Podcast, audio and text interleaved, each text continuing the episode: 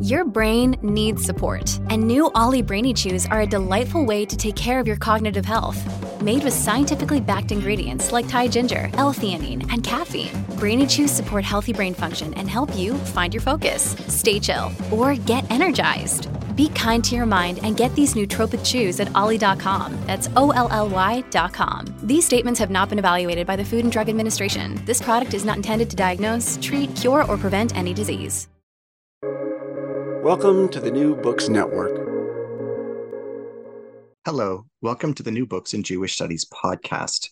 I'm your host, Ari Barbalat. Today, I'm lucky and honored to be in dialogue with Roy Schwartz. He is the author of the following book Is Superman Circumcised? The Complete Jewish History of the World's Greatest Hero, published in Jefferson, North Carolina by McFarland and Company, 2021.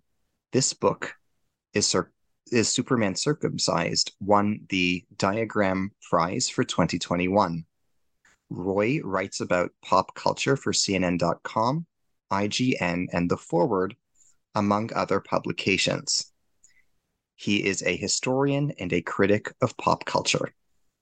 Roy thank you for your generosity and thank you for this remarkable piece of scholarship. Thank you for having me. To begin, can you kindly tell us about yourself? Um, where did you grow up? What formative events in your life inspired your interest in Superman and inspired your interest in the research that went into this book? Ah, we open with a three in one question. I like it. Uh, I was born and raised in Tel Aviv, Israel. I taught myself English from comic books and cartoons, which is why I am comfortable saying things like swell. Um, I've always liked comics. My entry was really the Superman, the movie, the one with Christopher Reeve. I had it on VHS. I would pop it in every day, watch it relentlessly. Fell in love with superheroes. From that, with comic books and with the comic book medium. Uh, superheroes are a genre or a cluster of genres rather, and comic books are a medium, the way cinema or theater are a medium. So I fell in love with the whole thing. And uh, eventually, when I moved to the States, I came here for a bachelor's and then for a master's. Um, my academic interest was always in pop culture phenomena. My master's is an interdisciplinary master's from NYU in English and social thought, focusing on um, 19th century British literature through 20 mid mid century mid 20th century American literature. So Charles Dickens and Jane Austen all the way through the pulp novellas of Dashiell Hammett and, and everything in between, including comic books. Um, my master's uh, thesis at NYU, which was also called "Is Superman Circumcised?" but I was really just to kind of have fun and uh, uh, draw attention was really about the concept of heroism and the heroic figure in the Jewish tradition, beginning in the Bible through the Talmud and particularly the Ashkenazi um, uh, tree of evolution, uh, the European one, culminating in American comic books, which I saw as uh, sort of the, the culmination of that evolutionary tree. And I compared that to the Christian continental traditions. And there, there are similarities and there are some marked differences. Um, surprising no one more than myself, that won second place in NYU's annual thesis competition, which uh, got me some press and led to a book contract. And so here we are. Thank you. What did it mean to you, if you don't mind me asking, to read Superman as a young Israeli? In most ways, it meant to me the same that it meant to the young boys and girls of America for the past mm-hmm. eight generations, which is he is an inspirational figure. Um, to me, when I would watch Christopher Reeve or later read the John Byrne comics or what have you, these were morals worth uh, adopting and living by this is how a man behaved. Uh, for better or worse, it's also how I grew up believing a man should look like, which is why I spent too much of my twenties at the gym. But that's that's a different that's a tangent.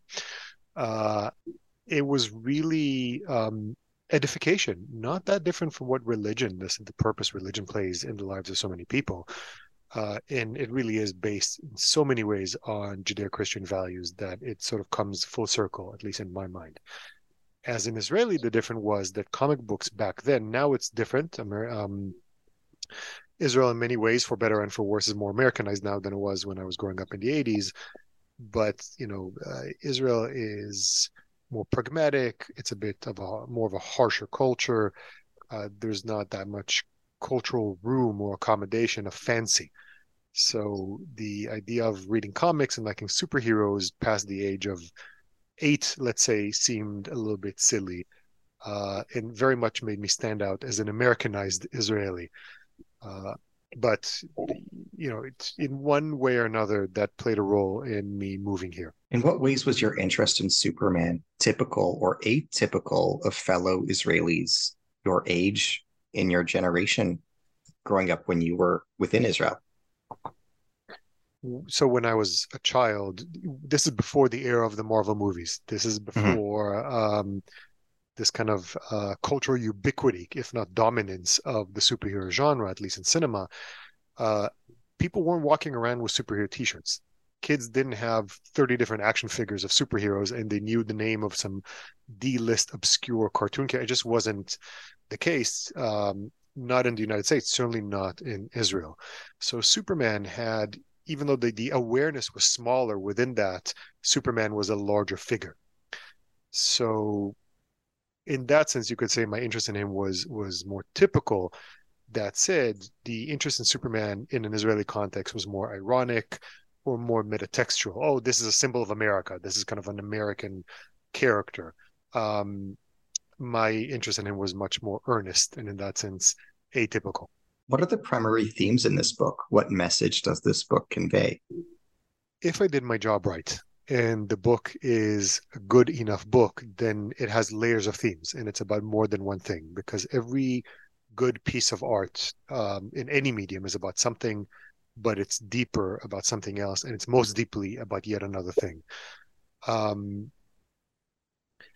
and again, this is not a work of fiction, so it, it really is a factual exploration and interpretation of what's there or what is conjecturally there rather than the story or narrative that I would like to tell. And I try to be very responsible about differentiating my interpretations and what has evidence and what is fact, etc. Um, Superman, and we're going to get into this in a minute, is really the ultimate metaphor, and he's a multi, uh, he's a metaphor for any number of things. Uh, and these num- these things are not mutually exclusive from each other; they can all coexist in this beautiful, rich character. Um, but what it comes down to, if we're really looking for some theme, um, and as banal as it sounds, you know, the, the simplest lessons are the ones that we fail to learn generation after generation and are worth repeating, is that we are all the same and we all share uh, similar experience. That the the parochial is the universal, and that this Jewish character created by Jews and developed by Jews as a avatar, as a wish fulfillment character of Jewish wishes and Jewish fears really echoed with Americans everywhere. What would you like listeners to get out of our dialogue today? Buy copies, buy 10, give them to your friends. The more the merrier. And no, the I, I channeled Stan Lee right there. Um, but the bottom line is if you got nothing else but a newfound appreciation for Superman as a character, I have done my job. If you gained a an awareness of just how uh, pivotal the Jewish contribution was for yet one more American uh, field of entertainment. We know Jews created Hollywood. We know Jews created Broadway. We know Jews created stand-up comedy, American humor in general, arguably. Um, it's far less well known that Jews created the comic book. The comic book medium is a Jewish invention. The superhero genre is a Jewish invention. The comic book industry for the first 50 years uh, of its existence was predominantly, almost exclusively early on, Jewish.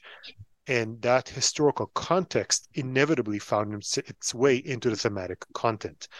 Um, so if you can get that insight and an appreciation for Superman specifically, then dayenu. What does your book teach us about intertextuality? All text is the product of intertext of that interaction. Nothing is created in a vacuum. No knowledge is created ex nihilo, no art.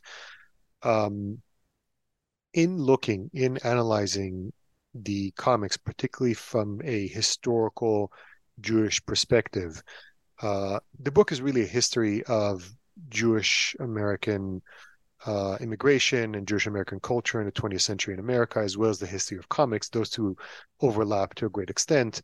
It is not a book uh, meant for Jews exclusively by any means, uh, any more than a book about the creation of jazz, which inevitably would have to include the Black American experience in the Harlem Renaissance in New Orleans in the early days of the 20th century, would have to be necessarily a book for Black people. That's, of course, ridiculous.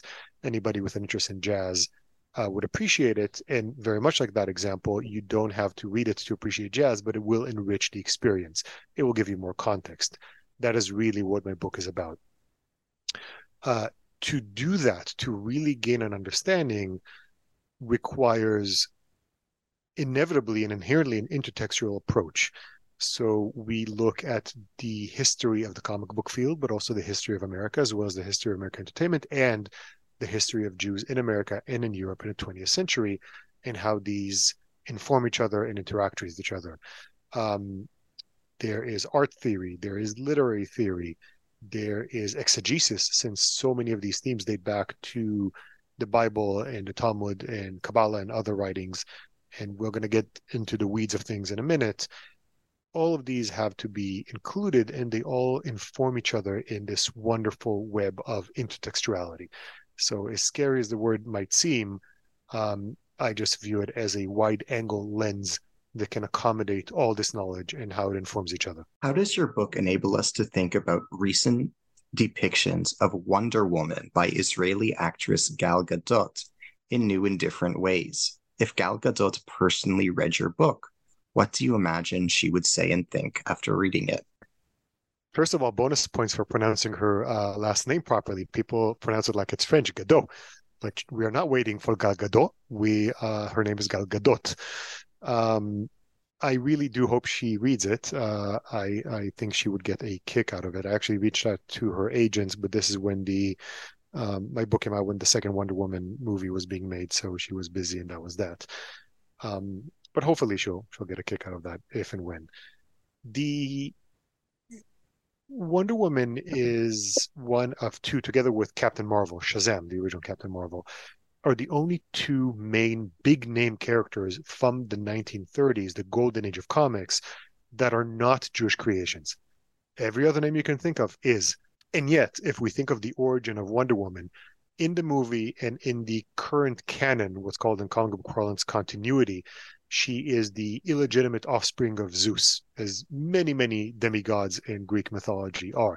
But in the original comics, she was um, made out of the mud of the beach, out of the, the sand on the beach by the Amazon queen Hippolyta, and the different Greek gods breathed life and gave her powers. Uh, that is essentially a golem by any other definition. And I thought it was entertaining that nobody ever sort of picked up on that. Um, as a character, there aren't any particular Jewish themes in Wonder Woman beyond the fact that the superhero genre itself owes to Judeo-Christian, uh, we'll call it mythology and themes and values. But Gal Gadot definitely did bring a lot of her Israeli culture to the character. There's particularly one scene in the first movie in 2017 when her and Steve Trevor are taking a small boat away from Themyscira, Paradise Island, and they travel to London. And that whole scene is ad libbed. And she totally kind of breaks character and is behaving like an Israeli this kind of ruggedness and extrovertness and confidence in a way that sort of um, puts Steve Trevor, uh, uh, Chris Pine, puts him off his game a little bit. He's not sure how to deal with this kind of tough, uh, honest, direct woman, and that that's completely her being Israeli, and I thought that was very entertaining. So, in a in a way, in this antimimetic way that informed the character in that instance. What is your book's contribution to the study of asylum and immigration?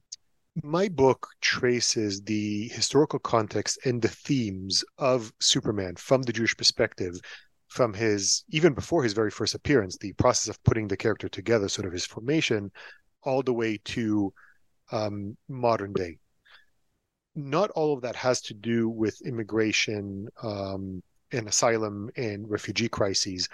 However, and this is sort of self evident, many of these themes that were so relevant in the interwar and World War II period are relevant again with everything that's been going on in the world in the past decade in particular.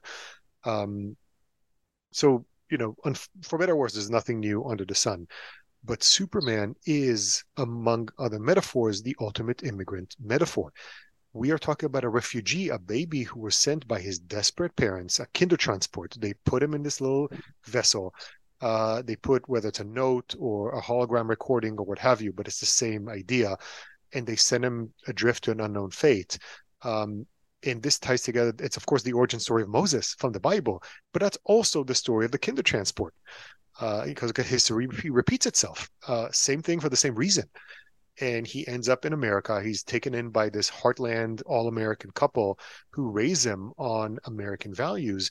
And he grows to be this great champion of America. So, amongst other things, he is a promise to Americans that they should take in immigrants and they should accept them, that they're not going to be clannish and ungrateful and fifth columnists, et cetera, et cetera. Things that were common in the 30s and 40s and are common again today, but rather immigrants will be grateful. They just have to be shown so they can champion the American way, uh, and they will pay off with dividends. Superman is the ultimate all American icon who is a powerful reminder that being all American means being an immigrant. You write as follows on page 144. Eager to prove themselves in America, young, talented Jews were told that Clark Kent's need not apply. So they created a new industry and filled it with idealized supermen that America embraced and through them assimilated into the mainstream. Superman, the first, also proved the most popular in large part because of his secret identity. Many superheroes had amazing powers, and every man alter egos but not like Clark Kent.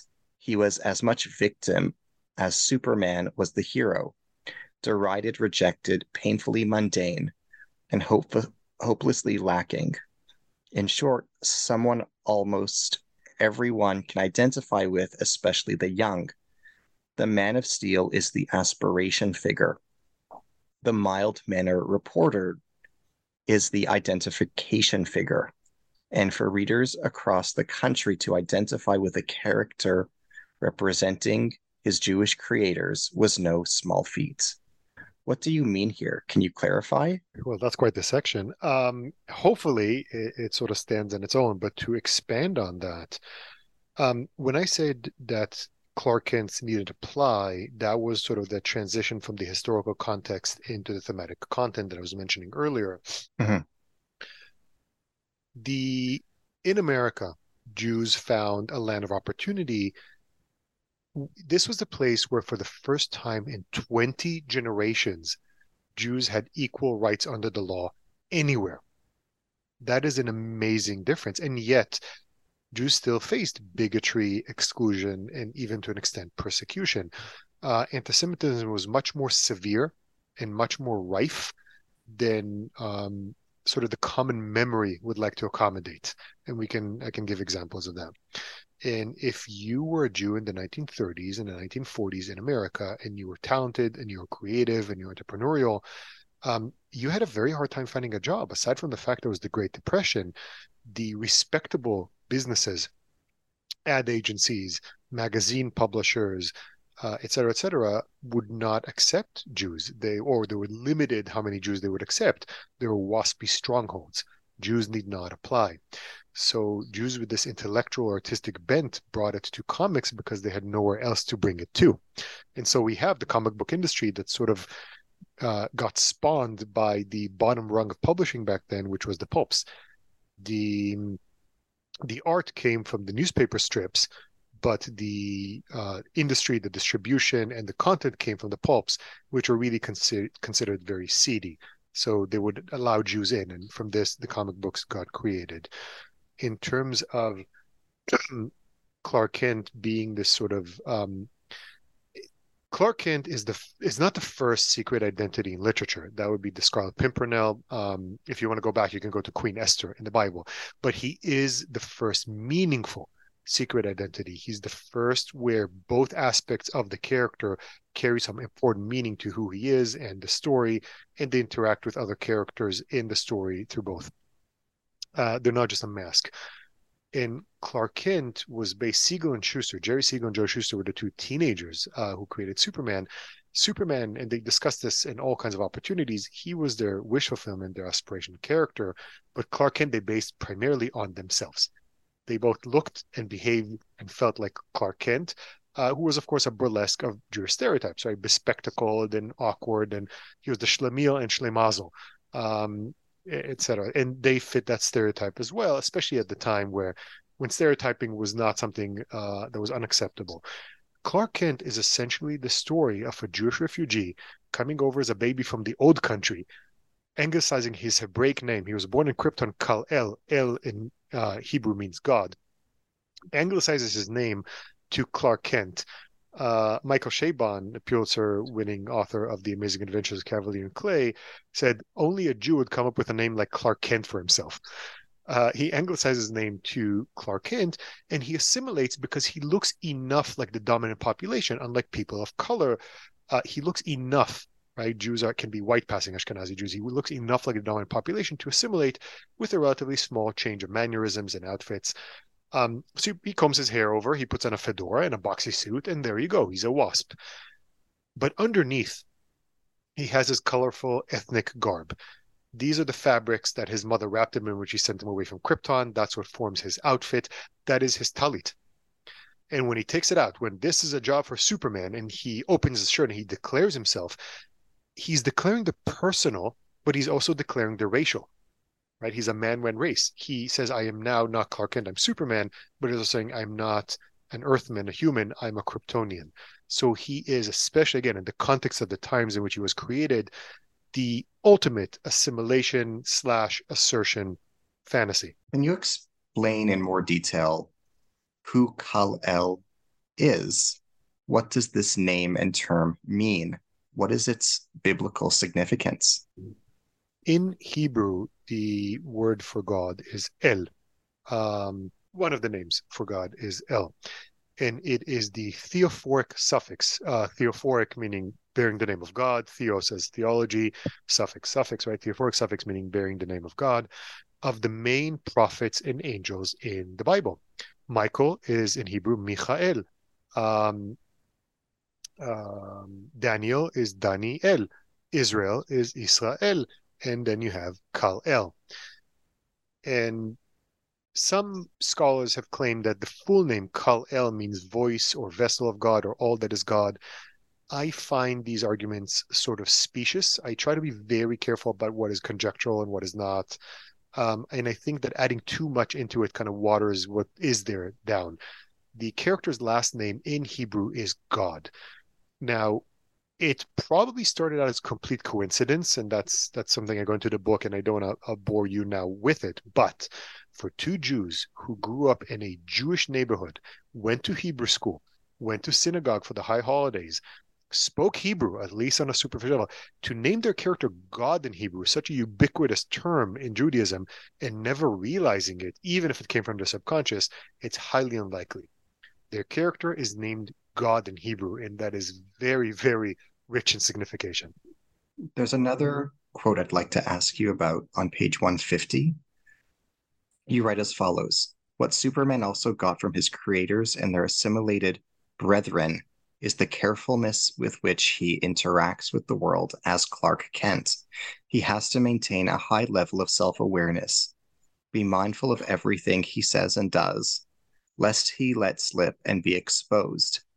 It's a gingerliness familiar to immigrants living in foreign cultures, even if not the dramatic fear of being discovered, though for Jews, even the US, there was that too, then of being seen as different, of saying something that isn't idiomatic or doing something that isn't normative, and placing themselves apart. Being Superman like any immigrant means speaking in a second language and behaving in a second culture. Can you elaborate on this for us?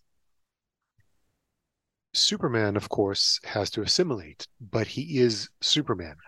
If he's not careful, pardon me, if he's not careful, the slightest pat on the back and he will break somebody's back, right? He lives in a world of cardboard.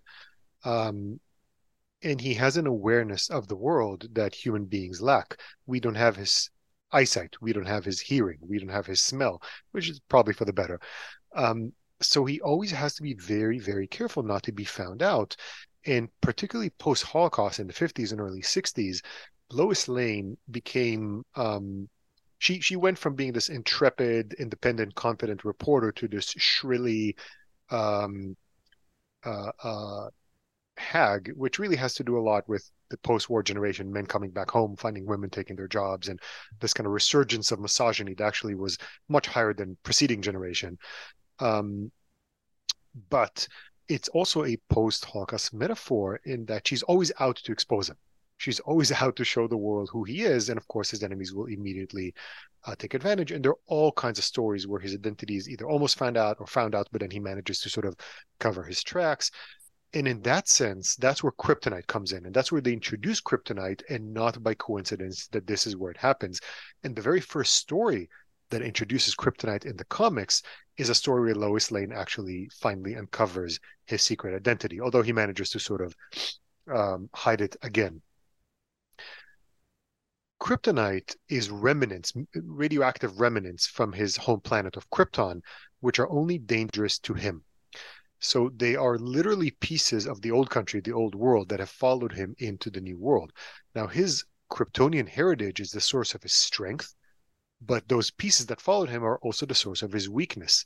That is very much the ambivalent, as I read it, of the Jewish immigrant and the first generation American two Jewish immigrants towards the old culture, towards their heritage, is a source of pride and a source of strength and a source of identity, but also something that's pigeonholing and enfeebling and embarrassing. Uh, when Clark Kent is around kryptonite, he's almost found out that's part of the, the threat of it, and it's only dangerous to him. It's essentially, uh, you know, kryptonite is essentially weaponized Jewish anxiety in that sense. Um, so that too, you, know, we, we it, there's always a danger of reading too much into these things.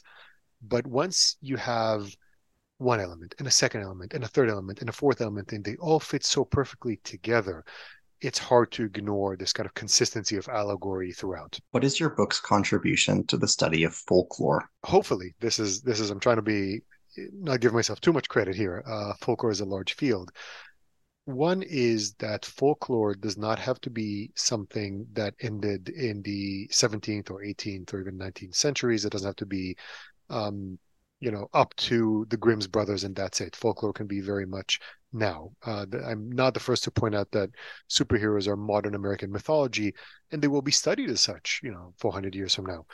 Um, and superheroes are folklore and they're also the result of folklore. One very easy, quick example is that one of the acknowledged inspirations for the creation of Superman was the legend of the Golem of Prague, which is European Jewish folklore. Uh, the golems go back to the Talmud and Babylonian Talmud, which is not European Jewish folklore, it's Middle Eastern Jewish folklore, but the Golem of Prague particularly is um, uh, uh, the Ashkenazi tradition tree. The other thing is in in folklore there's something called morphology um, or formalism from from the Russian perspective, which is basically looking at these patterns that repeat themselves. Uh, there's Vladimir Propp. There's um, people in America today are familiar with. Um, uh, Campbell, Richard Campbell, Freud before him, that these patterns, Jung, speak to really primal concepts in our psyche, whether it's collective or not. And Superman is part of that tradition and Moses and Jesus and Superman and uh, Luke Skywalker, for that matter, they all fit these repetitive patterns. Superman was developed by Jews, which is why I see him as a Jewish creation. But there is is this kind of pan universal folkloric resonance, which I hope to make the convincing argument that American superhero comics are part of. What are the key postulates and arguments of Umberto Eco's 1972 essay, The Myth of Superman. How do they apply to this book? How do they apply to thinking about Superman in biblical and Judaic context? Uh, so Umberto Eco, of course, uh, anything he writes is sort of impossible to explain in in a quick two minute answer. So he wrote what is one of the very first serious essays on superheroes uh, called The Myth of Superman. He wrote in Italian. It was translated in the 70s, 72, I believe. And um, again, like anything else Umberto Eco writes, it works on several levels at once. And superficially, he looks at the impossibility of Superman and why you could never write Superman realistically, quote unquote, realistically.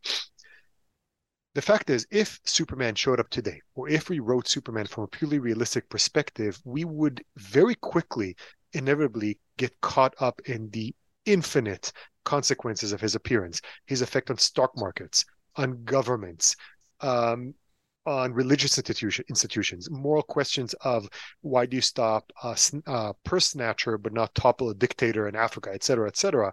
Uh, and if you do, who gave you the rights? You, you know, et cetera, et cetera, et cetera. It would be endless, and there would be no answer to it, and he the character would really be quickly mired in it. So, in many ways, realism is Superman's true kryptonite. That's one level that it, the, this essay is working on. The other level that it's working on is that Eco distinguishes fiction from mythology in that mythology, and he includes religious mythology uh, for the sake of this discussion, is something that has to have an end. If it's ongoing, it's still an active work of fiction, of literature. So the story of Moses, which is an example he gives, is mythology because it has an end. It has a beginning, it has middle, it has an end, and there's you can build on that and has been built on and draw from and expanded, but it has an end. Since Superman never ends, um, he sort of straddles the line uniquely from any other character in that he is ongoing fiction in perpetuity, but because the first act it's a, it's a never ending second act. We never get to the third act and we keep revisiting the first act. So, in that sense, he's also mythology. And he goes into details of these imaginary stories where there's what if this happened to Superman? What if that would have happened to Superman? As some sort of a compromise between those two opposing forces. More deeply, though, Eco looks or, or posits Superman as the prime thesis, thesis in the Hegelian dialectical sense of superheroes, and he's right. Superman is the first superhero. There you could argue chicken and egg and sort of what preceded him if it counts as a superhero but proper a super powered crusader in a colorful outfit who blah blah blah. Superman is the first superhero. Nothing like him preceded him and everything thereafter followed him uh, he is the alpha and the omega he created and in a single bound exhausted all the tropes all the neuroses all the principles of the superhero genre so he's the prime thesis, and every other character since him is the antithesis in some way.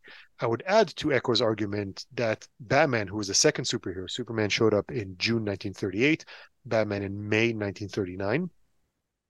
He was sort of the yin to Superman's yang, and the every superhero sense sort of straddles so is somewhere on the spectrum between those two. But uh, every superhero does, doesn't matter what type he is doesn't matter if he's nominally a superhero doesn't matter if you're talking about the punisher uh, they all owe in one way or another to superman. They're all a revisit of the trope. They're all an argument against the trope.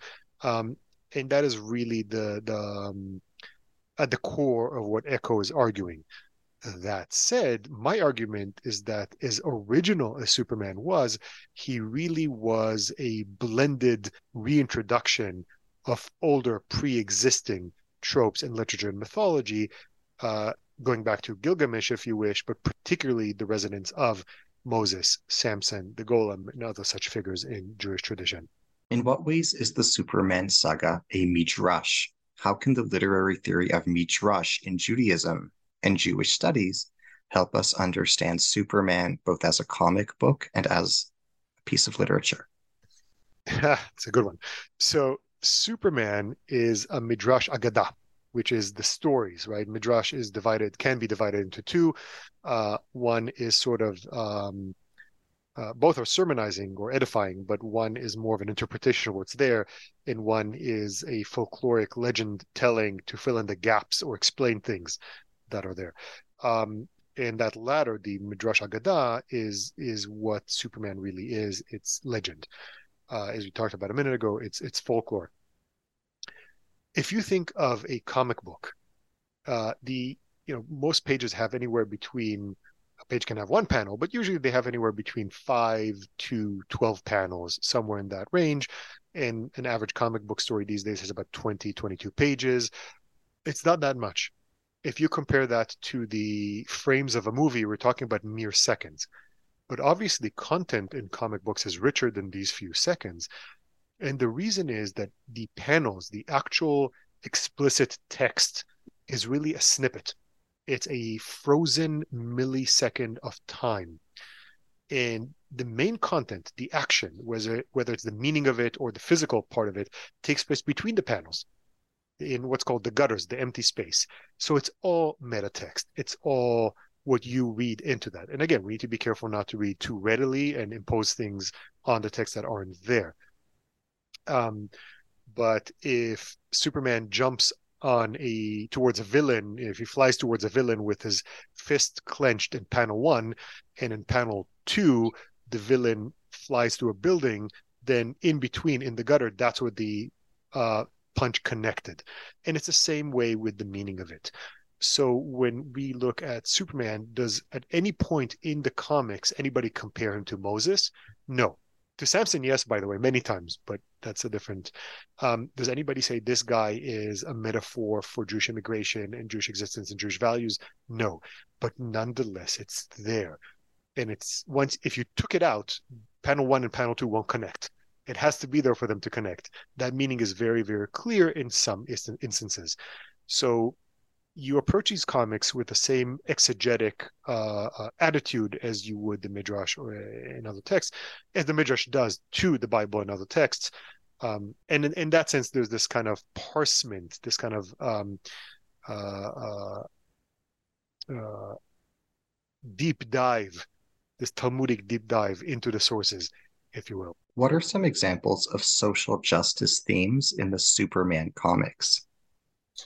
during World War II, Superman became an American icon very quickly and infallible as such. And after the war, he became this kind of, you know, if you think of American entertainment in the 50s, it was very sanitized, it was very patriarchal, it was very sensorial.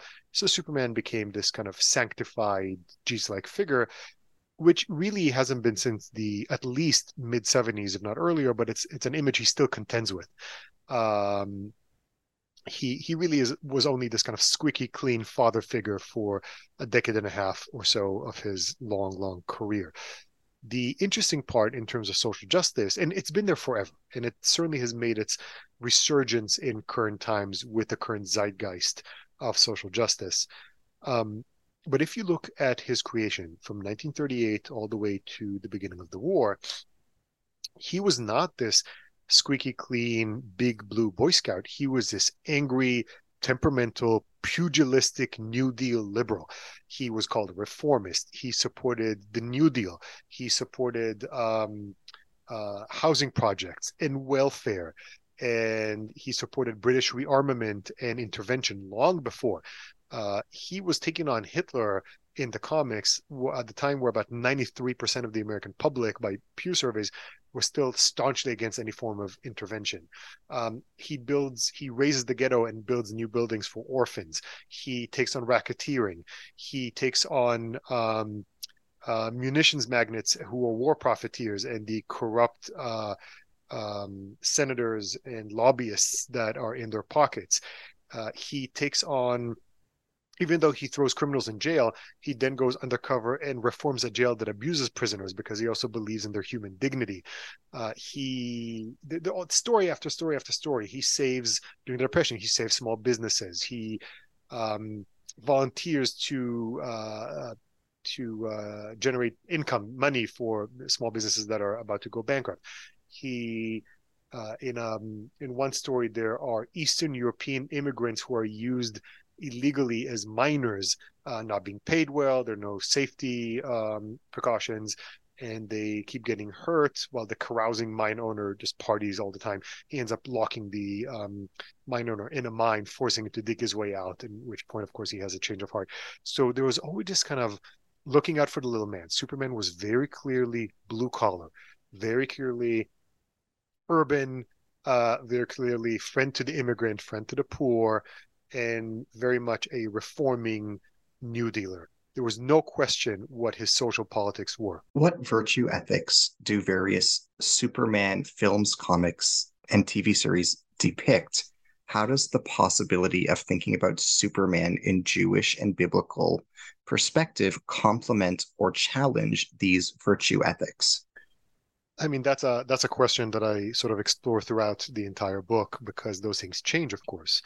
Uh, in the broadest stroke, with you know, without um, disappointing anyone, Judeo-Christian ethics are, in a to a very large extent, the basis of modern Western thought and modern modern Western values.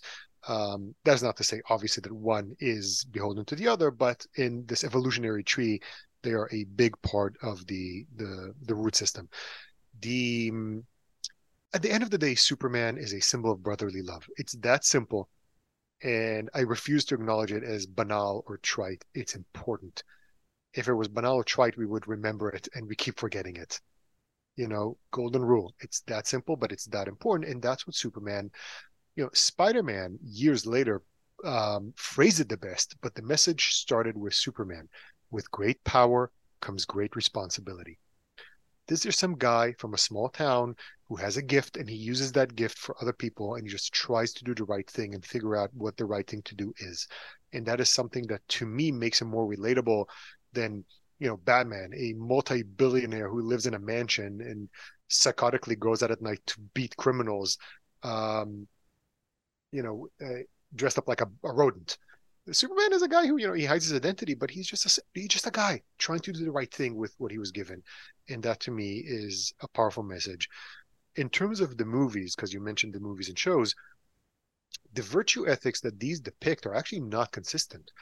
Uh, the Superman of Christopher Reeve in the 70s and 80s is a very different character than the Superman of Brandon Routh in 2006 Superman Returns, and those two are very different from the Superman of Henry Cavill in two, 2013 Man of Steel and then 2016 Batman v Superman, 2017 Justice League. Those are very different characters. And um, even without going in depth, if you imagine a switch taking one character and flopping it in another movie, they would not re- react in the same way. They would not interact in quite the same way. Um, but there's this great moment in the Christopher Reeve movie where Lois Lane asks him, Why are you here? And he says, Well, Miss Lane, I'm here to fight for truth, justice, in the American way. And she laughs, Ha, you'll end up fighting every elected official in the country. And um, says, Lois, I'm sure you don't mean that. She says, I don't believe it. And he looks her square in the eye and very earnestly and very simply says, I don't lie. And that to me is at the core of it. And, and yes, I'm being very cheesy. I'm being very simplistic. There's not a philosophical discussion right now, but that's what the character at its core is about. And that is what Judeo Christian virtue ethics are at their core about. And I hope that answers your question satisfactorily. Thank you. In what ways is the biblical Moses present in Superman's personality? In what ways is the biblical Jesus present in Superman's psychology? In what ways is the biblical Samson present in Superman's character? Ah, a laden question. So let's start with Moses. The easiest example, and I am by by far not the by no means the first one to point to this. Superman's origin story is the origin story of Moses. To save Moses, baby Moses' life, uh, his uh, father and mother, Amram and Yocheved, put him in a small basket of bulrushes. They put him in Nile.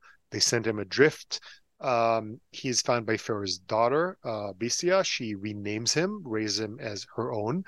In adulthood, he um, he grows to be somebody with a passion for justice. You know, we know the story with the Israelite slaves who fight. We know the story with the slave driver who uh, whips the Israelite slave. We know the story with Zipporah in the uh, watering hole.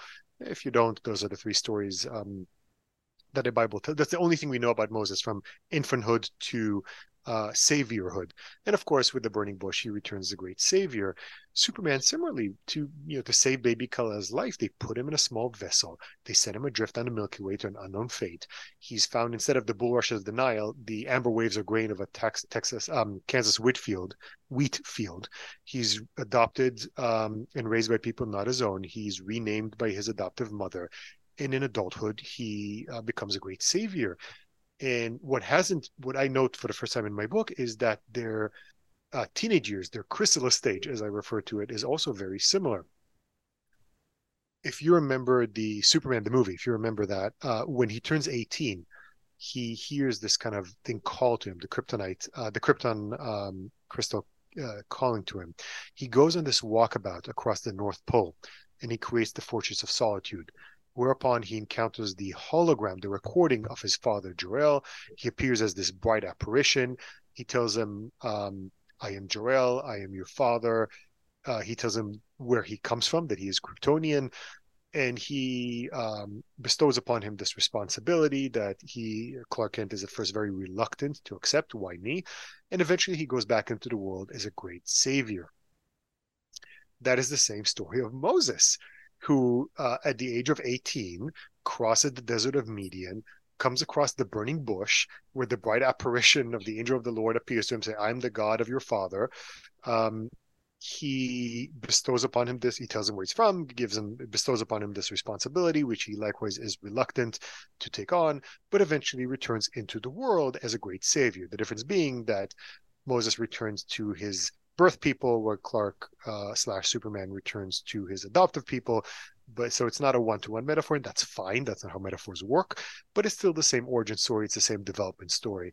Um, and they do share in the early days uh, a bit of a, a similar personality in that, you know, all the heroes of the Hebrew Bible are deeply flawed. In comic book parlance, they're more Marvel than DC, and they're heroes with feet of clay and in that sense, the early Superman was a bit temperamental. He was a bit hot headed.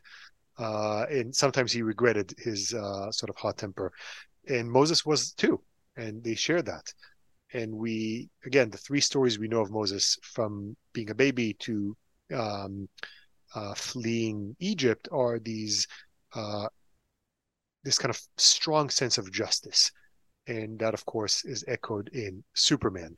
There are more examples, but I want to move on to Samson, which well, I want to go to Jesus first. And from a literary perspective, we talked about folklore, and I mentioned um, morphology or um, uh, formalism. From a literary perspective, Jesus is a uh, sort of rehashing of Moses, right? They're very similar. There's a massacre of kids. There's a time in the desert. There's a return as a savior. There's a big sermon on the mount. There's a lot of bright lights. There's a covenant. Uh, they're very, very uh, um, evocative. There are a lot of parallels between one another from a literary perspective. Um, and Superman definitely has become more uh, Jesus-y as time has gone by, and we really don't see it, interestingly enough. We do not see particular Christological, anything specifically Christological in the comics well into the 90s. Those themes really make their appearance on screen beginning with 1978 Superman and then coming into sharper focus with 2001 Smallville miniseries, um, TV series, 2006 Superman Returns, and then the Henry Cavill movies, where there are all kinds of um, quasi biblical uh, uh, quotations, passages, a lot of um, very blunt uh, moments of Superman assuming the pose of Jesus on the cross, the crucifix pose as he floats around, and there are all kinds of examples of that nature. That said, uh, while there are parallels and they're just as legitimate, where this particular metaphor falls apart is that Superman is first and foremost an action hero. He punches his enemies and that is a very problematic resolution to things from the Jesus perspective. Uh, Jesus, last time I checked, did not throw Pontius Pilate through the walls of Jerusalem. So that's sort of where things fall apart.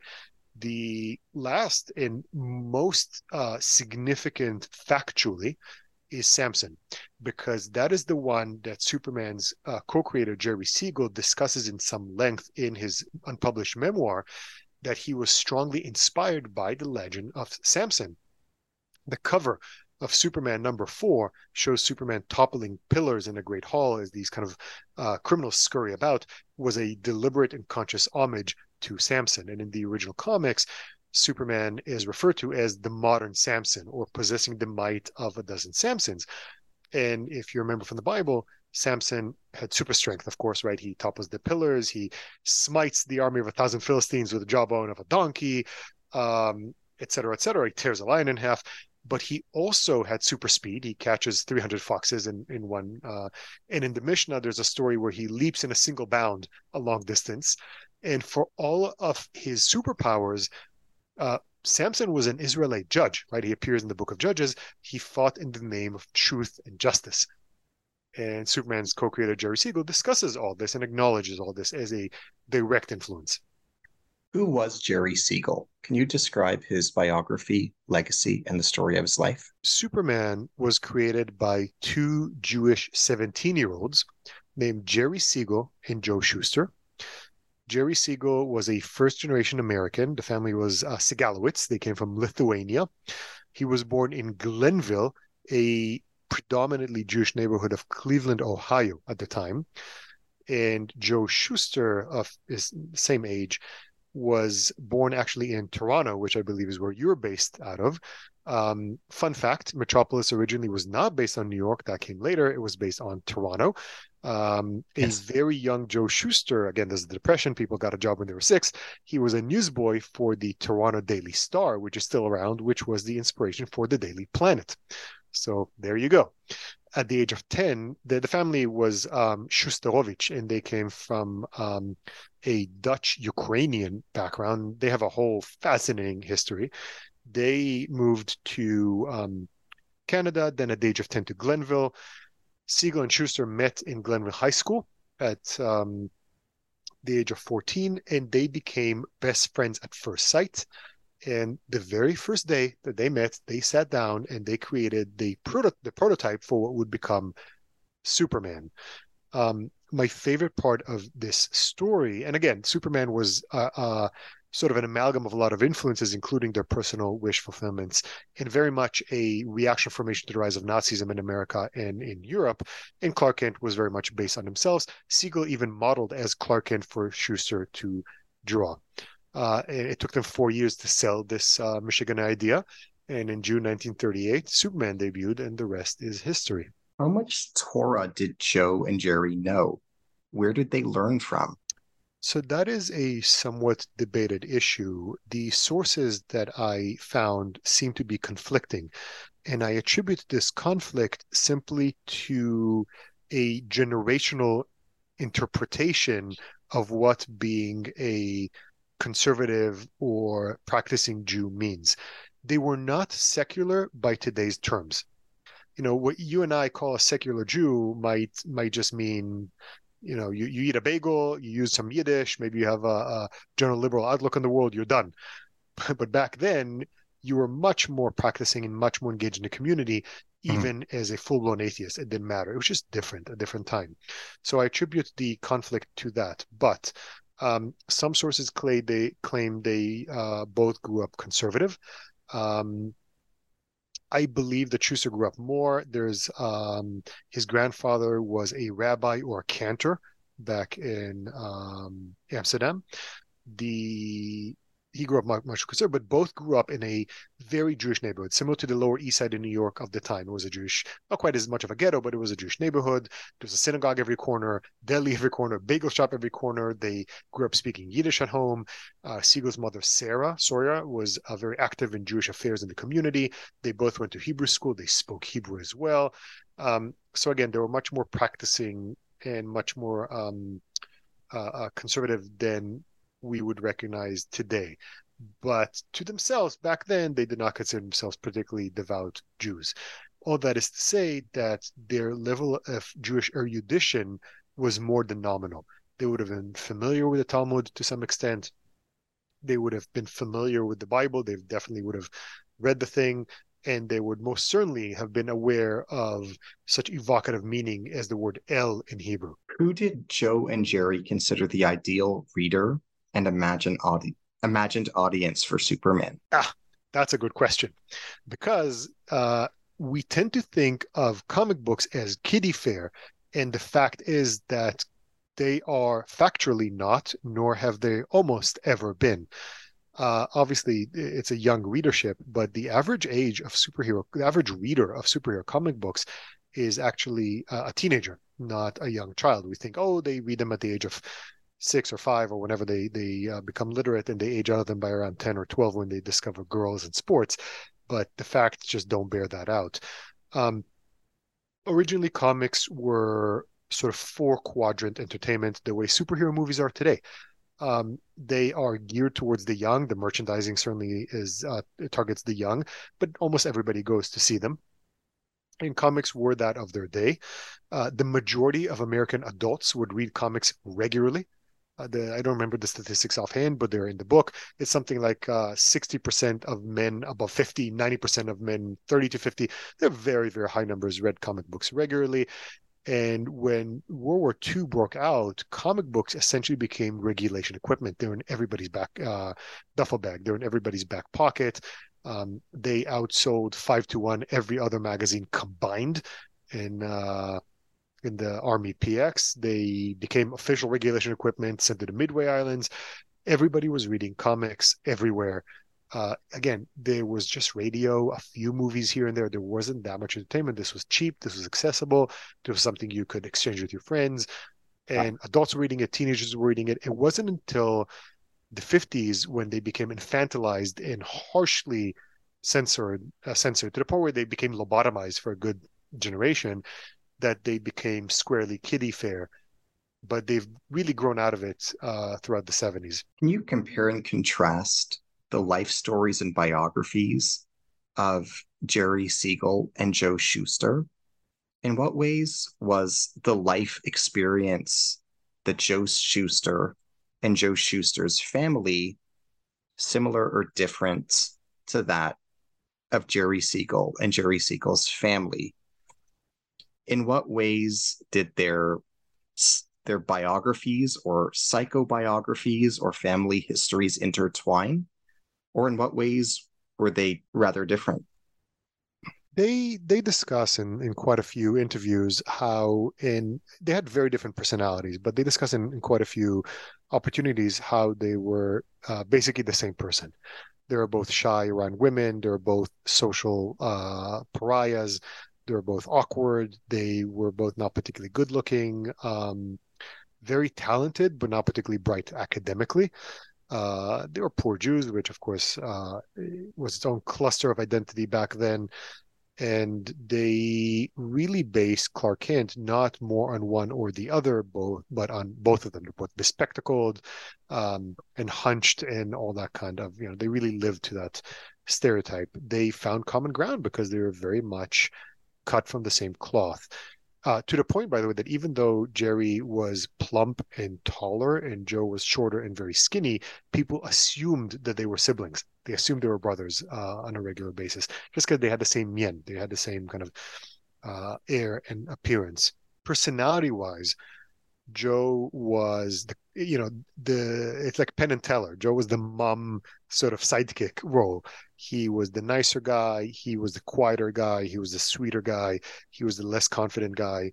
Jerry, um, from everything I could sort of from from the image I got from reading about him and also reading his own writings, which to me uh, were more telling than any sort of uh, interview or um, interview about him he was he was full of anger. He really was this kind of fed up. He was fed up being bullied at school. He was fed up being a Jew who was uh, oppressed. He was fed up with being poor. He was just fed up, and he definitely was more uh, prickly and had more of an attitude, which both served him well in life, but also was his hindrance. It was very much a double-edged sword. Um, Shuster was the nicer guy. Is the guy everybody liked. Is the guy everybody got along with. Um, but also he he never really stood up for himself in any in any of the opportunities that he could and should have. So that would be the main difference between those two. Who was the character Jor El in the original Superman comic? Can you explain the biblical nature of this name and personality? So Jerry Siegel came up with the name Jor-El, originally spelled J-O-R hyphen L, just the letter L, not E-L as a word. Uh, in a different comic, and then he reused it in Superman, and that is Superman's father. The name started out as an anagram for his own name, Jerome Siegel, Jerry Siegel, so Jor El. It was a bit of a play, which is why when he came up with the kid's name, Kal El, it was really more of a coincidence. But um, precognition or um, deliberate intent are not necessary for meaning to be there, right? Most great art, and most great literary meaning comes from some sort of unconscious um, uh, place, and nonetheless, the name is highly evocative in Hebrew, and that's really the important point here. Jor-El is Superman's father, and this also lends itself to the Jesus' interpretation of the character, which again is is just as legitimate as any other interpretation, and Jesus gets his own full chapter in the book with all of that analysis. Um, if you have Jor-El sending Kal-El to Earth, then you have a man named God sending his son son named God down to Earth, and that's sort of a thread. Um, the Jor-El's personality and how that plays in the Superman comic has really not been consistent. But if you recall Marlon Brando in the Superman movie, then really it's it's basically God from you know, medieval and Renaissance art for all intents and purposes. Are there any biblical or Judaic themes in other classic American comic books, such as X Men? Is there anything Judaic about the personality of Batman? Are there any similar refugee themes to those manifest in Superman in Spider Man? The answer is yes to all of those examples. Um, every major superhero from the Golden Age and most of the ones from the Silver Age of comics, which would be the late 50s and into the 60s, um, was created or co-created by Jews, including publishers and editors, not just writers and artists. The two notable exceptions, as I mentioned, are Wonder Woman and the original Captain Marvel, who's now called Shazam.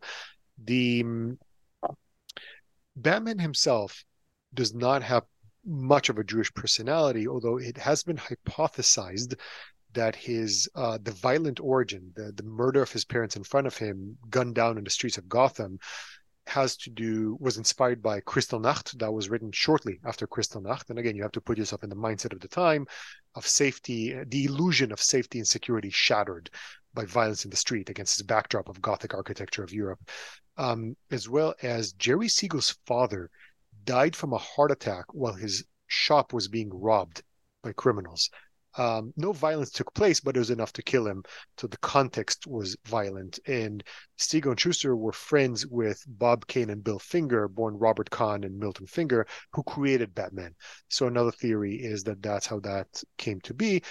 And one thing there isn't much question about is that Bruce Wayne was either based on or eventually became the inspiration for Chicken and Egg Bob Kane, who dressed like him and behaved like him. He was sort of his waspy assimilationist figure.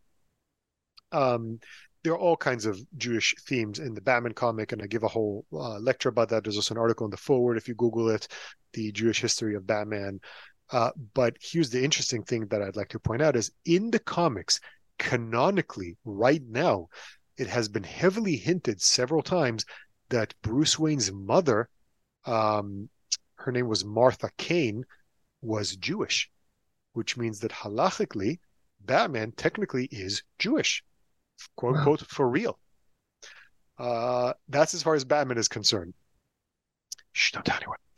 Uh, the Spider-Man is probably the most Jewish character since Superman. Uh, we're talking about Spider-Man was created in 1962 by Stan Lee and Steve Ditko. Uh, Stan Lee was born Stanley Martin Lieber on the Upper East Side, Jewish, and he is, of course, also a burlesque. He is in reality what Clark Kent just pretends to be. He's nebbishy, bespectacled, schlemiel, schlemazel. He's sort of the ultimate victim, no matter how much of a hero he is. No good deed goes unpunished. The press constantly hounds him, excuses his enemies. Um, he is this nebbishy, uber neurotic, yet brilliant students from Forest Hills, Queens, which was even now, but certainly back then, a heavily Jewish neighborhood. Um, he is uh, one thing I love pointing out is his powers of climbing tall buildings and swinging from tall buildings would really re- his powers are really only effective in Midtown Manhattan, and and how is that for a Jewish metaphor? You know, um, he was hinted to be Jewish in all kinds of opportunities. He talks Yiddish nonstop. Now, everybody in New York talks Yiddish, but he really prattles in Yiddish in the comics nonstop. Um, uh, Kibitzer and Oi and Tukis and um, Gewalt and all these Manischewitz again and again and again and again, Mishigas and um, there's dozens and dozens of examples. There are comics where he talks about it being tired from Shavuot.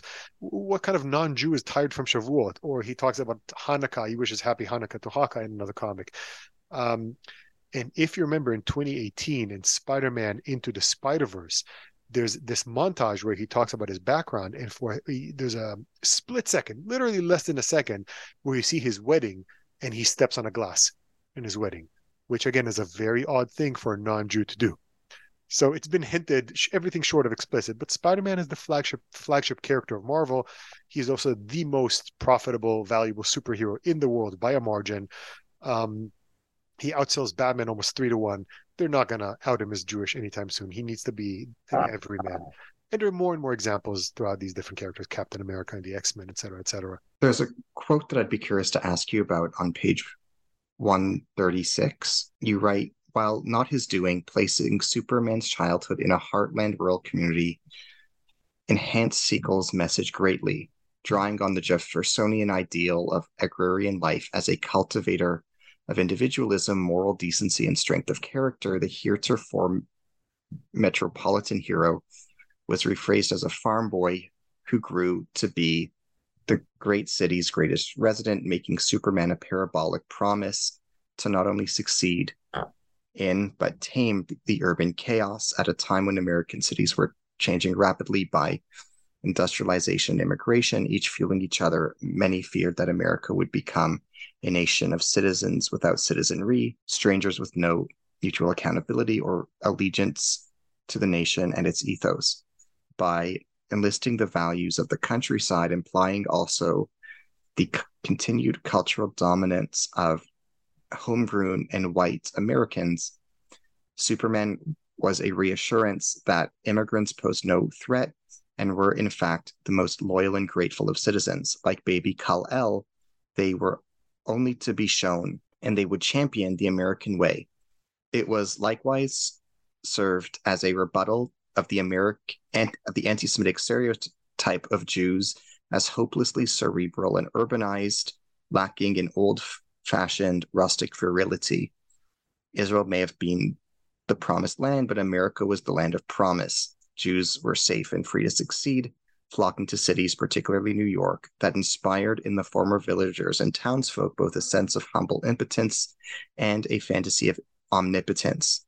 When Clark first arrives in Metropolis, he is the wandering Jew finding his home in the city upon a hill, the place where his talents are needed and welcome, and where he can finally become super.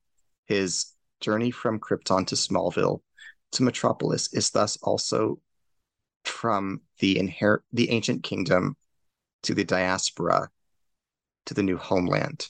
Can you expound upon this passage and insight? Uh, there's a lot to expound. It's a long passage. Actually, those are two combined passages. The part that starts with um, Israel may have been the promised land, but America was the land of promise is a, a different section. It's a, the next paragraph, but it mm-hmm. of marks a new section of the book. But uh, thematically, one leads into the other, of course. Um, put yourself in the mindset of the era. We're talking about the early mid 1930s there's a very real question of what is an American. First of all, you have this rise of all kinds of alternative systems of government in Europe, fascism, Nazism, et cetera, et cetera. Um, there's an ongoing fight against the Bolsheviks, right, in Russia. And you have these waves and waves of immigration starting in the late 1800s, really until the Johnson Reed Act sort of capped it. Um, and that's its own set of uh, horrors. Um, there is this question, especially among the middle Americans, the ones that have been here for generations at the time. Uh, and there's, of, of, course, a subtext of racism uh, because these are Germanic and maybe Irish and a few Italian and white and white passing and Protestant and uh, et cetera, et cetera. But there's a question of we get all these immigrants from all these countries that come from different cultures, maybe different traditions and systems of government and belief systems, uh, different skin tones, different languages. What? How do we stay America? What makes an American. It, this is not a nation that is defined by uh, specific borders. It's not a nation that's defined by a specific ethnicity. It's not a nation that's defined by a specific long uh, standing history. This is a nation of immigrants. It's a nation of mutts. What holds America together is the ethos. What makes you, in, you know, eh, it's not Italy for Italians and um, you know Germany for the Germans, etc. This America is for the people who buy into and live the American dream. That makes him an American. That's it. So you have this really rapidly transforming image of the country, and immigration is just part of that equation. You have industrializa- industri- industrialization, urbanization, secularization, um, new philosophies. Uh, you, you have this Nietzsche and Freud and Einstein, and all of that goes into the mix, right? This all happens in only a few years from each other. It's a lot, and the the place of, of man in general in, in humanity sort of feels small and smaller and more insignificant. And Superman, in many ways, is this this reaffirmation of these humanistic values. It's almost like a rebuttal to Nietzsche, and, and we can go into that in a minute. But in the American context, Superman is a reaffirmation of what America is. Again, it's a it's a it's an immigrant metaphor. Immigrants will come here and become the most grateful and most beneficial Americans. They should not be afraid or rejected, but rather accepted, taken in, and uh, raised and taught. the very so in the very first issue that Superman appears in Action Comics number one from June 1938, the origin is one page. It's minimal. That origin is expanded upon in Superman number one, June 1939. That is the same month that the USS that the St. Louis, the voyage of the Damned, happened. So if you don't know, a ship, the um, uh, a ship called the St. Louis came to Cuba, then was sent to Florida, um, full of refugees from Europe. Uh, seeking asylum, and they were turned around and sent back to Europe, and they died in the camps. The same month, you have this origin story of Superman, the same exact month coming out, this one was not a reaction to the other, obviously, but they were both. Um, one was a Superman origin was a reaction to the same cultural forces that led to this event. Um, you have a story about a refugee in a vessel shipped here who's not turned back, who is not sent back to the catastrophe, who is taken in and is given a safe place. And as baby Superman is helpless, it's only for the kindness of Americans that he grows up to be Superman. And that's a very powerful message at the time. So, but that's the the promise externally. To Jews, Superman was also the promise that this was their place, that their um, that they will be valued, that they will be welcomed, that they could finally in a place that doesn't limit what job they can have or what social place, almost doesn't, you know, what place, um, social place they can hold, where they can live and who they can interact with and what they can do. This is a place for them to finally spread the wings. Mm. Can you tell us about the character Amalek? Amalek? Where does he show up in the Superman comics? Can you tell us about the character Lilith? Where, when, and how does she show up in the comics? Can you tell us about the character Supergirl and the Judaic aspects of her character in light of Jewish religious literature? Can you comment on these names and individuals. malak is not a very significant character. He shows up in, in 1966 in Superman 190 for the first time. He's a space pirate. He's a recurring villain and sort of the 60s and 70s into the 80s, shows up here and there. Um, he harbors this deep hatred of all Kryptonians because one had destroyed his world. That's later revealed to be uh, Zod. Um, and his you know amalek is uh, his name is just a slight variation of the biblical amalek which are the nomadic mm-hmm. marauders descendants of esau and the mortal enemies of you know his brother jacob's descendants the, the israelites um, lilith who in talmudic and kabbalistic and other writings is of course is the first succubus and the origin of the vampire uh, story the, i wrote a whole thing for cnn about how the vampire lore got started, and it really traces back to Lilith, although she has a proto origin, uh, a mention in Sumerian texts, including the uh, Epic of Gilgamesh. She is an enemy of Supergirl. There was a whole story written by Peter David, a Jewish writer, in the 90s, lasted 80 something issues, which is very, very long term in uh, and the comic book world, which is pretty transient. Usually, have creative teams that come and go. Um, where Supergirl effectively becomes deputized by God Almighty as an agent of Shekhinah, which is the feminine aspect of God, which is a really weird thing for a comic book to do, but, and of course, very Judaic. She meets literal angels. She even meets what is hinted to be an avatar of God himself, a, a boy called Wally. Wally's supposed to be a play a play on Yahweh. Um, and one of her enemies is uh, Lilith. And that storyline, God is mentioned literally in every issue. It opens with a prayer to God. God is mentioned in every issue, and that's that. Um, Peter David, being uh, an intelligent and, and eruditious writer, really um, imbued that whole storyline with an awful lot of Jewish themes. That that's a college course just about that uh, can be made. The so you asked about uh, Amalek and Lilith and Supergirl, right? So that's mm-hmm. Can you tell us about the character Isaiah the Inheritor? Where does he show up in the history of the Superman comics? Likewise, can you tell us what the character High Father referred to on page 239? Likewise, can you tell us what the character Metron referred to on page 239 as well? Who are these individuals? What is Judaic about them? Ah, the most significant artist or creator in the history of comics is Jack Kirby, born Jacob Kurtzberg uh, in 1917 in the Lower East Side. He is the co creator of many characters, including Captain America, Iron Man, um, the Avengers, the X Men. Um, he created Silver Surfer, uh, et cetera, et cetera. And in the 70s, he was the auteur creator of his magnum opus for DC Comics called The New Gods, uh, also known as the Fourth World Saga and that is essentially a science fiction uh, Jewish fable. And he based the villainous characters, the evil space gods, on fascist and Nazi archetypes. The main bad guy, who ended up becoming sort of the main villain of the DC Comics universe, Darkseid, is essentially a space Hitler. And wow. Kirby based all the good guys, the uh, benevolent space gods, on Jewish archetypes and celebrities and family members. And um, one example is the knowledge seeking Metron, who uh, he was given Leonard Nimoy, who of course is Jewish, he was given Leonard Nimoy's likeness and mannerisms. That's who he was based on visually but his name and role are patently derived from the angel Metatron, which is a uh, name Metron for Metatron, um, alternatively spelled Metatron in the Talmud, um, who is described in the Talmud and the Kabbalah as the celestial scribe in the Guardians of Secrets, um, Metron is noted to be sitting while performing his heavenly duties, the only being allowed to do so before God, uh, much the same as Metron perennially sits on his space-faring Mobius chair, which allow the, allows him to travel through space and time to observe and record the universe.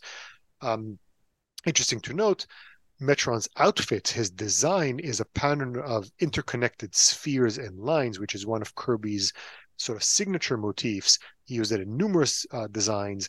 It really resembles, evokes Kabbalah's tree of life, the, the cosmolo- cosmological diagram. Uh, the, the even the richer character than that is High Father, who uh, is the prophet leader of the evocatively titled world New Genesis. Um, he's this white bearded, robed sage he carries a shepherd's crook called the Wonder Staff, which is a conduit for the source, a higher power that speaks to him in flame, bestowing quote unquote the written word. Uh, the source is described as eternal and beyond all knowledge and sweeping concept at our command, omnipotent, all wise, etc., etc., making it clearly God. And the source communicates with High Father uh, uh, through the wall which is the last remnant of the old gods. These are the new gods, which is suggestive of the Western Wall in Jerusalem, right? Judaism's holiest site, the last remnant of the ancient temple, where priests communed with God. And before becoming High Father, he was named Isaiah the Inheritor, spelled differently, but still a homophone of the biblical prophet Isaiah, Yeshayahu in Hebrew, uh, whose name means God is salvation. And like uh, Moses, Highfather sojourns into the desert wasteland of New Genesis in search of enlightenment, where he first encounters the source, which of course he encounters him as flame, where he gives him his destiny, bestows upon him his destiny and responsibility. This isn't subtext. It's not designed to be subtle. That was ne- never Kirby's strong suit nor um, interest. He was always interested in being stentorious and evocative. Uh, it's sort of like uh, uh, sitting on a subwoofer. That's what his comics are supposed to feel like, and they do. How does the character Superman interact with the character Batman in the comics series? Can you tell us about their relationship with one another? What are the personality traits and character attributes of their characters? And what, if anything, is Judaic about the way that Batman interacts with Superman. I don't know that their relationship in of itself um, bears any particularly Jewish underpinnings. Their the context of their creation is very Jewish. They were both created not just in a but the same Jewish milieu of young um, Eastern European first generation American Jews uh, in New York in the area Jerry Siegel and Joe Shuster, creator of Superman, Bob Kane and Bill Finger, creator of Batman, were friends. Um, they knew each other. They would spend time with. They hung out. They partied. Um, Joe Shuster would go dating with uh, uh, Bill Finger. They would tell uh, the girls that the, the girls were dating Superman and Batman. That was their whole thing and Batman was created, uh, was commissioned in direct response to the success of Superman, and they came out from the same publisher. The publishers were Harry Donenfeld and Jack Liebowitz, Yakov Leibovich. They were both also Jewish. So the whole thing, it was a Jewish industry. People from the ghettos who could not find a job created an industry. They all knew each other. So in that sense, there's a very Jewish connection. In terms of the characters themselves in the comics, I don't see it as a particularly um, Jewish anything, but their relationship has really changed in its character over the years. They were always frenemies. They were always sort of at odds with each other in terms of their methods and worldview. But for a long time, they were they were sort of they're called super friends. Uh, but the other title, which is is more truer, is World's Finest. They were they're always yin yang, oil and water, dark and light, and they always respected each other and were friendly but they're also somewhat at odds. And there are many comics, actually, way, way too many comics in which they are pitted against each other. Um, at this point, I think it's sort of well past overdone and trite and lazy to just have those two fight. Um, but they have what, what you might call a complex relationship. In what ways is the villain of the Superman series Lex Luthor an allusion to Martin Luther? Can you explain? There's no evidence that there's any connection, but when they come up when they came up with the name Luthor, uh, in that era, it would prob and to this day it's pronounced a lot of people pronounce it Luther. It would have inescapably evoked Martin Luther, um, who you know the German Reformation leader, who was a vehement anti-Semite, who repeatedly called for violence against Jews. He wrote treaties like On the Jews and Their Lies in the 1500s. Um, he inspired widespread riots and murders and expulsions. And Luther's um, teachings were revived in the 1930s as part of Nazi ideology.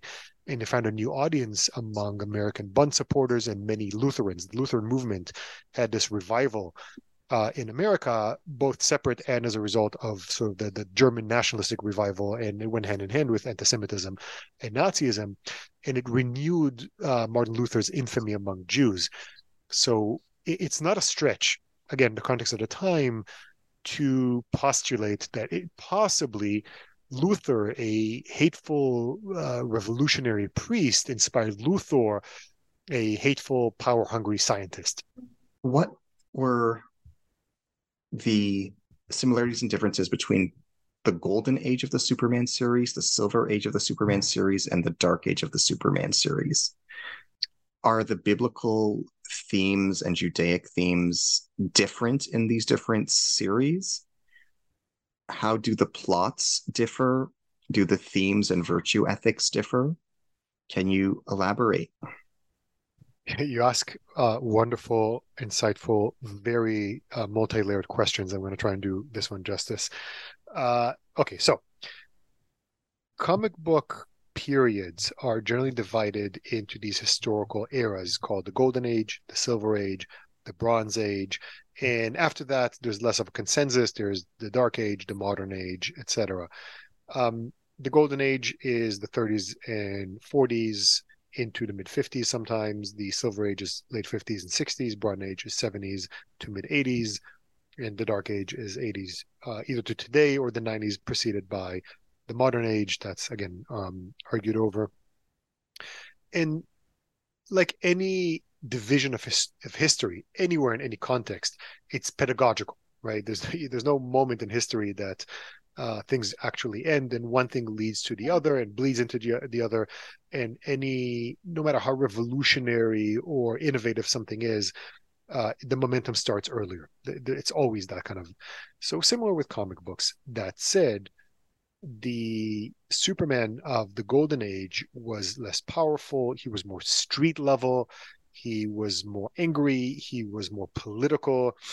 And he was also more jewish uh, as we go into the 50s, he becomes a bit more Leave It to Beaver, fathers knows best um, kind of character. And those Jewish themes are really taken out, but they make their their uh, return in the um, well, it's not that they're taken out. That's not true because there's a lot of post-Holocaust exploration of the destruction of Krypton as a metaphor for the Holocaust and the loss of culture and family and loved ones. So there, there's always that. But I really picked up um, going into the late 50s.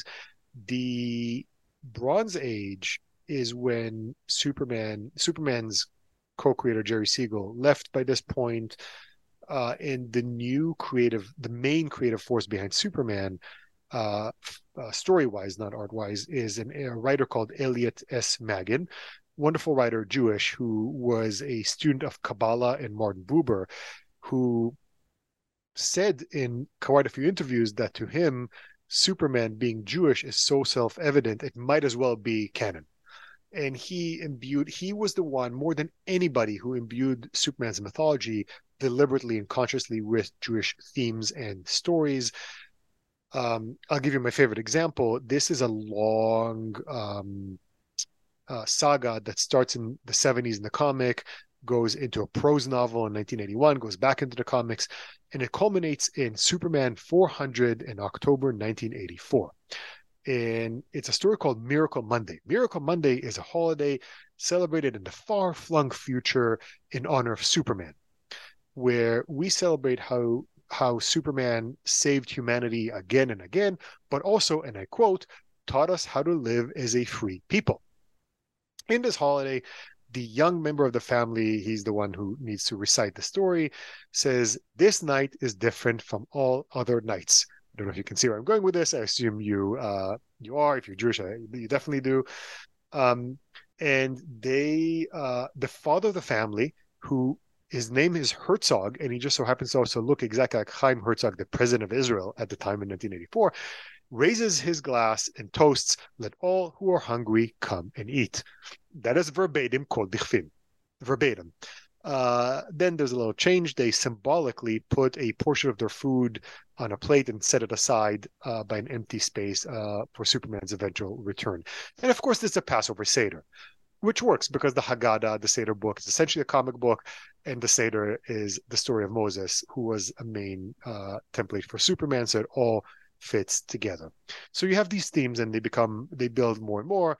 In the 1980s, they rebooted Superman. There are far fewer Jews involved. They also had this kind of reversal of identity where, or at least the appearance of one, where uh, the Superman, the identity became nothing more than a costume, and Clark Kent was the real personality. It didn't last that long, but it really um, uh, flipped the script on it, so to speak, but they've sort of uh, rewind things since. And in a few years ago, a new writer he has since left called Brian Michael Bendis. He's a, you know, he's world famous in comics. He is a former Orthodox yeshiva student, also from Cleveland, um, who got his start as an artist doing uh, characters in bar mitzvahs and bat mitzvahs. He wrote Superman, and he deliberately brought a lot of those Jewish themes back uh, particularly to the whole Moses uh, analogy. So it, it comes and goes throughout the years. Mm. To the extent of your knowledge, how, if at all, were Superman comic books read and received in mandatory Palestine, which might have co- corresponded with the golden age of the comic books? To what degree were Superman comics during the silver age of the comic book series read in early Israel? Is there evidence of Jewish immigrants and Jewish communities in Israel reading Superman before 48, after 48? Were they ever translated into Hebrew? Were they read in English? Um, would they have been read in other languages? Is there any evidence of this? The the short answer is that there were no comics, no American comics in mandatory Palestine during the British occupation of Israel of the era 1917 from the end of World War One till 1948 um, independence. So comics were really a an American invention and an American art form and they weren't really exported. Again, they're comic strips and they're collections of comic strips that you could argue were comic books, but comic books as we define them really were purely American. They were exported into Europe with the American occupation during World War II. And American GIs would give them to British soldiers who would bring them home. And we have all these uh, amazing pictures of children uh, reading American Superman comics um, while hiding in the British underground from the Blitz going on above head in London. Uh, amazing uh, things. And I have a photo of that in the book. The um, but American comics really were not uh, in the era. I'm sure somebody brought something, but it was it was not uh, available. What was very popular were two things in Israel. This was well into the 50s. Jules Verne. Jules Verne was hugely popular in in Israel. Um, and the other one was Tarzan. Tarzan, before Superman, was the big character, was the big adventure character. He showed up in um, a pulp magazine called All Story for the first time in October 1912. So he's been around for a while, and he was one of the inspirations for Superman. Tarzan was hugely popular in Israel, and I suspect it had something with the Zionist ethos of these, you know, educated, suited Europeans coming to this rugged frontier land and having to become farmer scholars, uh, warrior uh, academics. And here was this kind of um, European, right? He's a, he's Lord Greystoke from from England. This European um, white guy who tames the African veldt and jungle. I suspect there was something there with that kind of machismo, but nonetheless, Tarzan became hugely popular in Israel. Uh, all the books and the stories were translated. I have no idea if with rights or without rights. That was just not a factor back in the day. I suspect nobody paid for anything. But here's the interesting thing, and it's actually a story I'm, I'm working on. Don't tell anybody. That um, well into the early 60s, there were locally written and published Tarzan books and stories in Israel. And they were really out there Tarzan versus Dracula, Tarzan versus the aliens, Tarzan versus Atlantis, all kinds of crazy stories written in Israel for the Israeli audience featuring Tarzan. Nobody paid rights for these, I'm, I'm assuming, um, because he was so popular. And it really, with the onset of television, uh, more than anything, that America, you know, George Reeves and that kind of stuff, and, and then Adam West, that superhero awareness kind of found its way into Israel. Even when I was growing up in the 80s, um, you wouldn't find comic books everywhere. That was something that was special import by a toy mm-hmm. store that knew, or an old bookstore, which is where I found them, or, or something like that. Nobody brought them wholesale in a, an organized fashion. In 1986, DC Comics rebooted their whole canon, used the opportunity to expand their line into different countries, go international, and they had their comics translated. And a few of them were translated into Hebrew. Um, and because Hebrew is read from right to left, they had to flip the pages, which drove me crazy because not only does the composition of the page change, but Superman's S was always in reverse, which drove me nuts as a kid. But there's something very interesting about reading comic books in the language of the Ten Commandments. It's, wow. it's, it's its own experience. In what ways does Superman embody Friedrich Nietzsche's concept of the Übermensch? Which characters can best be seen to fit the Ubermensch archetype? I, I bring this question up um, after my question about, you know, Israel and pre-state Palestine, because these concepts played a very big role in early Zionist thinking and literature. I'd be curious, how do they show up in Superman? Um, can you comment on? I mean, the, the role that um, right. So the, the role that they played in in pre nation and nation Israel is is its own sort of uh, discussion. Uh, the the short. So well, let's start from the beginning. Um, there's no evidence to support that Superman was directly inspired in any way by um, Nietzsche's Übermensch. Uh, Siegel and Shuster discuss in Siegel's unpublished memoir and different interviews, etc., in quite quite a lot of detail and candor their different influences, and they never mention Nietzsche or the Übermensch in um, any way. And for two Jews who created a personal avatar, the last thing they would have meant for him to be is some sort of um, is to personify not you know fascist ideology. That said, um, the very name Superman would have inexorably carried that connotation at the time. Whether Siegel and Shuster meant to or not, those two ideas are intertwined, they're interlinked. The English term Superman, if you don't know, first appeared in 1903, long before the comic, right? Um, in George Bernard Shaw's play Man and Superman, uh, Superman was his translation of the Übermensch, which was a German ter- a term popularized but not coined by Friedrich Nietzsche um, in his 1883 book, Thus Spake Zarathustra, a book for all and none. And this is a point worth making is that Nietzsche's Übermensch and the Nazi Übermensch, even though they become synonymous in the public imagination, are not the same concept. So when we're asking about the Übermensch and Superman, we're asking about three different concepts and not two. Uh, it's a triangle, and, and this is an important thing to point out. Nietzsche's Übermensch refers to the transcendent man, man, someone who's the one who's surpassed humanity by rejecting the illusionary morality dictated by a fictional god. You know, famously, God is dead, and thus free and empowered to create his own values, limited only by his will. Um, and in this sense, Superman does correspond to the Übermensch. You know, he certainly symbolizes power and superiority, and he's sort of a man god in, in place of Nietzsche's dead god who enforces his own justice uh, under no authority save his own, right? His own personal moral compass. And it and it's easy to label him a fascist because a Superman is by definition an above man, and he imposes his will through violence, however well intentioned it may be, which is a hallmark of fascism but th- that's really a superficial reading uh, as I see it. Um, you know, the, Nietzsche's, you know, Nietzsche's Übermensch is somebody who ascends to an entirely subjective morality, dictated only by his own ambition and potency, their their, their will to power. Um, you know, the embodiment of the, the Übermensch sort of unshackled from the delusional values, free to pursue his desires and fulfill his true potential. Uh, and of course, Nietzsche called the um, these fake values uh, uh, slave morality and attributes them to the Bible, to Judaism, as well as to Christianity. So Nietzsche, contrary to common misconception, was not an anti-Semite, even though he held religion itself in the greatest of contempt. Um, it, his philosophy is undoubtedly harsh, but it's not political. The Übermensch is cold-blooded, but he's not a fascist. His only purpose is himself.